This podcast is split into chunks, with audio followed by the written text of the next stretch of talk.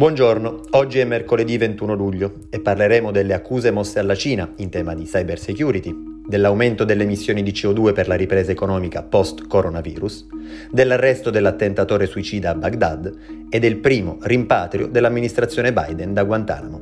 Questa è la nostra visione del mondo in 4 minuti.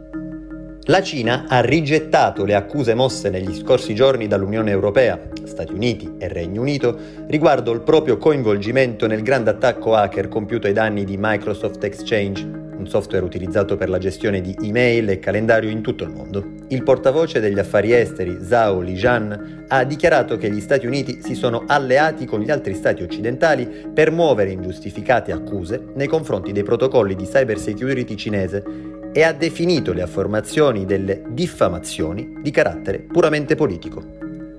Lunedì scorso, l'alto rappresentante per gli affari esteri europei, Joseph Borrell, aveva affermato che Europa, Regno Unito e Stati Uniti avevano formalizzato le proprie accuse e descritto l'attacco come un tentativo della Cina di furto di proprietà intellettuale e spionaggio. L'hackeraggio era iniziato lo scorso gennaio ed era andato avanti fino a marzo quando è stato scoperto dalla stessa Microsoft che inizialmente aveva anch'essa ipotizzato un collegamento col governo cinese. Nelle prime settimane dell'attacco gli hacker avevano violato relativamente pochi server Exchange, cercando per quanto possibile di nascondere le proprie tracce, ma una volta scoperti, prima del rilascio di una patch da parte di Microsoft, sembrano aver installato su più computer possibile, in una maniera che gli esperti hanno definito spericolata, delle web shell c'è un programma che consente di mantenere aperto l'accesso al sistema per prendere il controllo anche una volta risolte le vulnerabilità. Secondo una fonte del Wall Street Journal, sarebbero 250.000 le vittime dell'attacco hacker.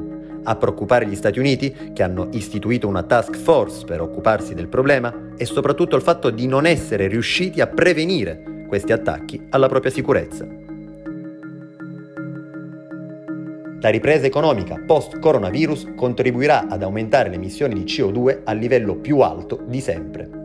A lanciare l'allarme è un report pubblicato martedì scorso dall'Agenzia internazionale per l'energia, che stima come la quantità di gas serra nell'atmosfera raggiungerà un valore record nel 2023.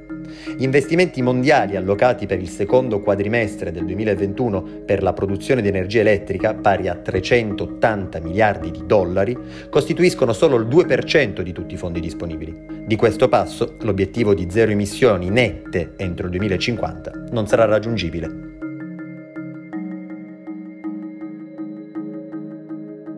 Sono almeno 35 le persone morte a causa di un attentato suicida nei pressi dell'affollato Wahailat, il mercato di Baghdad, la capitale dell'Iraq. Secondo una fonte della polizia, i feriti sarebbero 60, di cui alcuni in gravi condizioni. L'attentato ha avuto luogo nel distretto a maggioranza sciita di Sadr City ed è stato rivendicato dall'ISIS con un messaggio postato sul proprio canale Telegram. Il presidente iracheno Baram Salih ha definito l'evento un crimine atroce e ha aggiunto che l'ISIS non permette alla nostra gente di gioire nemmeno per un momento. L'esplosione è infatti avvenuta alla vigilia dell'Eid al-Adha, la seconda festività più importante nella cultura islamica. È la terza volta quest'anno che una bomba colpisce un mercato in un quartiere molto popolato di Baghdad. Ad aprile sono morte quattro persone a seguito dell'esplosione di un'auto. A gennaio più di 30 dopo un doppio attentato suicida.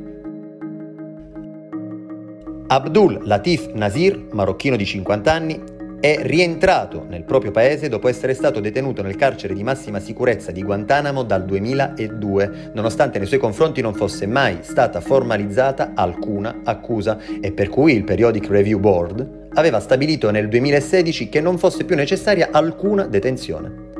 È il primo rimpatrio di un detenuto dal carcere messicano durante l'amministrazione Biden. Durante l'amministrazione Obama erano stati oltre 170 i detenuti rimpatriati nelle proprie nazioni, con il fine di chiudere gradualmente il carcere, aperto per la prima volta dopo gli attentati terroristici del 2001. Nonostante il via libera, però, Nasir si è dovuto trattenere sull'isola a causa dell'opposizione della presidenza Trump, durante la quale era stato permesso il rimpatrio di un solo detenuto.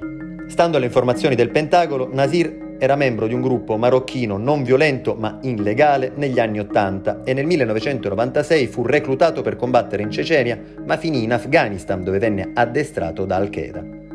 Catturato dopo gli scontri con le forze degli Stati Uniti, fu rinchiuso a Guantanamo nel 2002. Il suo rimpatrio potrebbe essere un segnale dell'intenzione di Biden di ridurre il numero di detenuti a Guantanamo, attualmente 39. Per oggi è tutto, dalla redazione di The Vision a domani.